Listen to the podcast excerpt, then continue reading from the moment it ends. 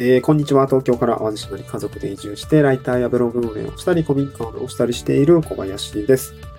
今日は、まあ、昨日ですかね。昨日終わったんですけど、あ、まあ、えっと、オンライン秘書講座ですね。こちらを受講してきた感想について述べたいなと思います。えー、あ、昨日じゃないか、一昨日ですかね。5月の21日の日に、えっと、高松にちょっと出張に行ってきまして、えー、っと、ゆれもんさんのオンライン秘書講座を受講してきました。まあ、オンライン秘書って、ま、どういう仕事なのか、みたいなところを、ま、ざっくりと解説をしておくと、まあ、今、個人事業主さんだったり、一人経営者さん増えているというような状況の中で、あ、これも講座の中の受け売りなんですけど、あの中で、やっぱりそのサポートする仕事って増えているということがあって、まあ、本来で言うところの秘書さんって、まあ、大きい会社さんの社長さんに、まあ、付き人だったりとか、まあ、普通秘書って いると思うんですけど、リアルのまあ、社内の中で。まあ、そういった、あ、そうか、前職の会社の中にも確か秘書さんいましたね。うん。なんか、秘書に挑んでましたみたいな 先輩の、あの、女性の先輩がいたりとかで、結構大変だったですかみたいな、結構大変だったよみたいなことを言っていたりとか、まあ、結構秘書って、あの、なんていうのかな、格の 高い仕事なのかなと思っていたんですけど、まあ、現状、個人事業主だったり、うん、まあ、僕も手を借りたいなと思うことすごくあるし、個人事業主として。あとは、一人経営者さん、あとはまあ中小企業の社長さんとかですよね。まあ特に、あとはインフルエンサーだったり、コミュニティを運営しているうん方が、こう、やっぱりいろいろサポート、やることたくさんあるので、サポートをするみたいな仕事が増えているので、そういったところを、まあ、オンラインでサポートする、まあ、秘書ですよね。っていうような役回りが、まあ、需要が増えているということで、えー、まあ、ゆりえもんさんですね。が、あそういった、まあ、オンライン秘書さんを育成するようなあことをやられているんですけども、えっ、ー、と、ま、そこの、まあ、講座ですね、に初めて参加をしてきました。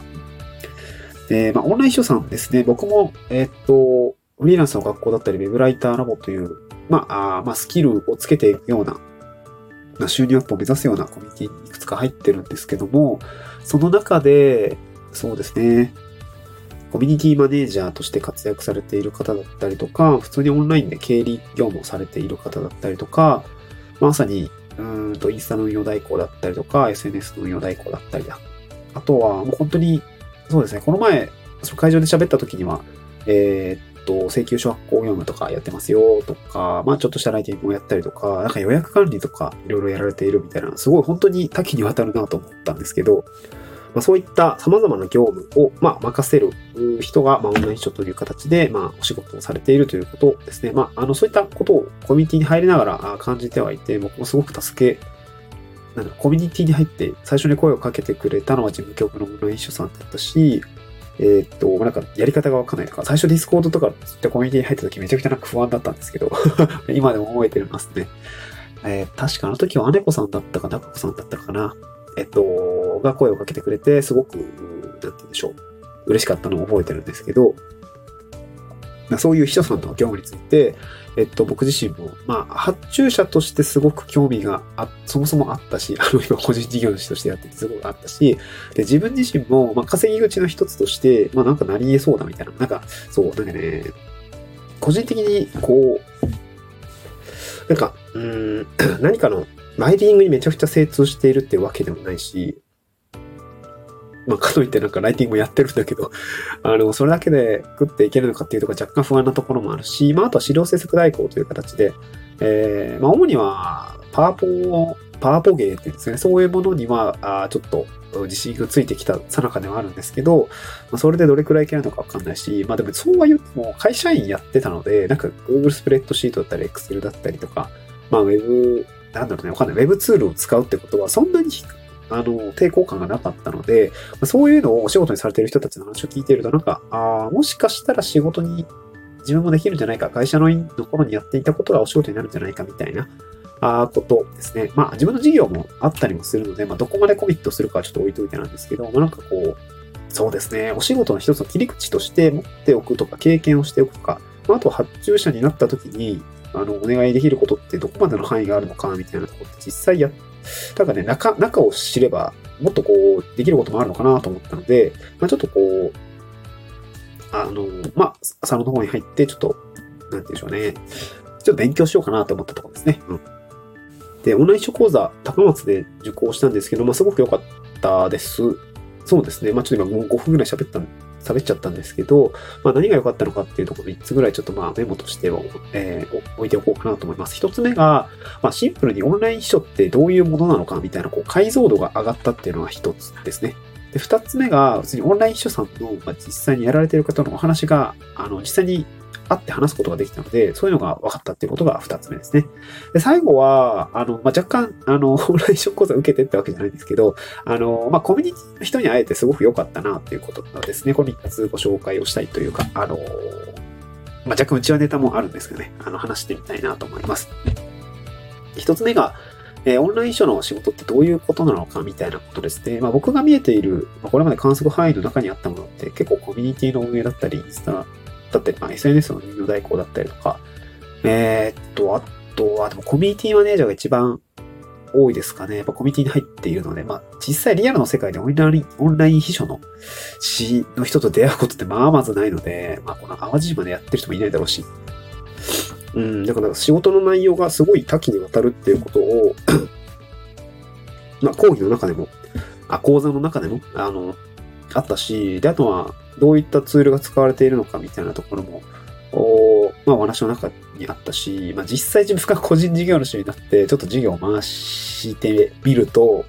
いや、手足りないのめっちゃわかるわ、みたいな。発注してる気持ちめっちゃわかるわって思って、発注者目線としても、まあそ、そこまで頼めるのか、みたいなことですよね。うんまあ、若干その、うーんどうやってこう、自分の仕事を下ろしていく、分解していくっていうところもう少し勉強が必要なのかなと思うし、その自分がね、オンライン書として働くっていうイメージはまだついてないんだけど、ね、ね、なんていうのかな、クライアントのためにそんなに、あの、時間を避けるのかっていうか、なんか自分でもいっぱいいっぱいだから、その辺すげえちょっと心配なんだけど、そう。まあね、まあ仕事の一つになっても面白いのかなとは思いましたね。うん。で、あとは二つ目はですね、あの、まあ、オンライン秘書さんと喋れたっていうことですね。本当に周りにそういう人いないので、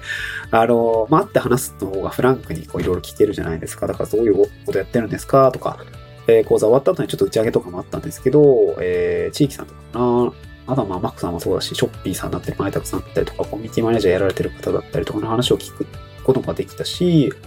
えーオンライン秘書の、なんていうんですかね、サロンに入って、実際にどういうこと、どういったことを、まあ、やられているかっていうのを、まあ、垣間見ることができたので、すごくこう、ああ、なるほど、そこまでできるんだ、みたいな、そういう仕事があるんだ、みたいな、めっちゃ幅広いみたいな感じがすごく伝わってきたので、すごく勉強になります。まあ、あとなんか、あれですね。なんか地元に、僕商、商業高校出身で、もともとこう、身の回りにこう、ビジネス系、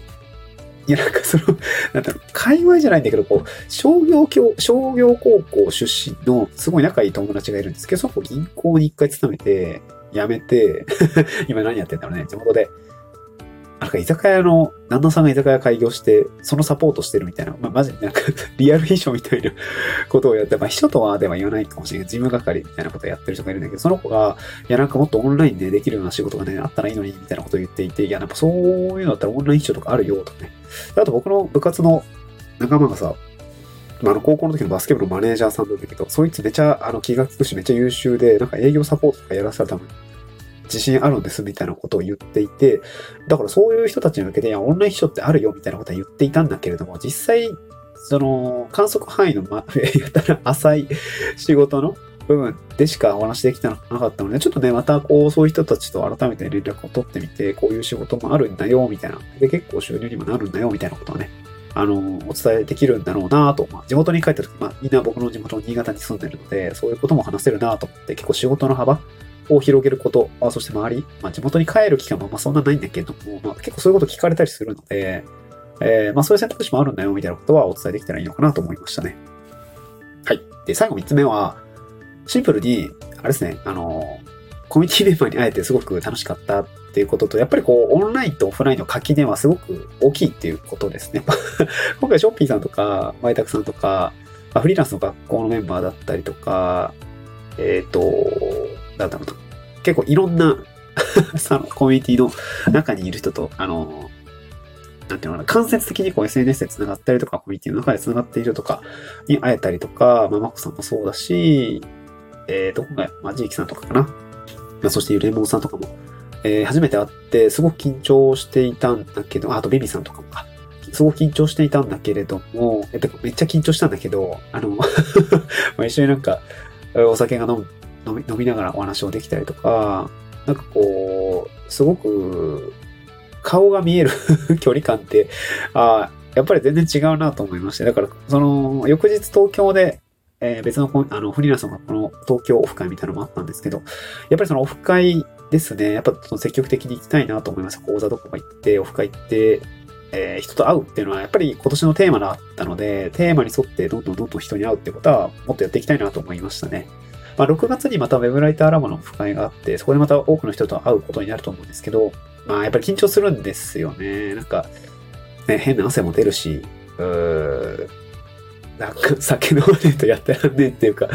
うん、ちょっとシラフじゃきついよなって思いながら、こう、ね、気まずいんですよね、なんか。うん。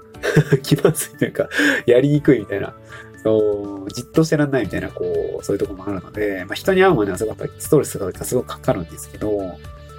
そうですね。ストレスですね。言い方悪いけど、ストレスだったんだけど、まあ、やっぱりこう、お酒入っちゃえば割とこう、馴染むというか、あ、すごく楽しかったになるし、今もすごく楽しかったってなるので、まあ、やっぱり会うっていうことを、まあ、今年はすごく通年通してちょっとテーマにしてみたいなと思いました。はい、えー、そうっすね。めっちゃ鼻声ですけど、そろそろ保育園の子供と保育園に行って子供たちを迎えに行かないといけないので、まあ行くんですけど、えー、まあちょっと高松行ってお土産買って、まあ子供たちもお土産喜んでいたので、小豆島もすごく楽しかったし、なんかこう、また、また今週、ちょっとね、今週なんか予定が詰まっていてし、しんどそうなんですけど、えー、睡眠時間削って頑張ろうと思いました。はい、また次回の収録でお会いしましょう。バイバイ。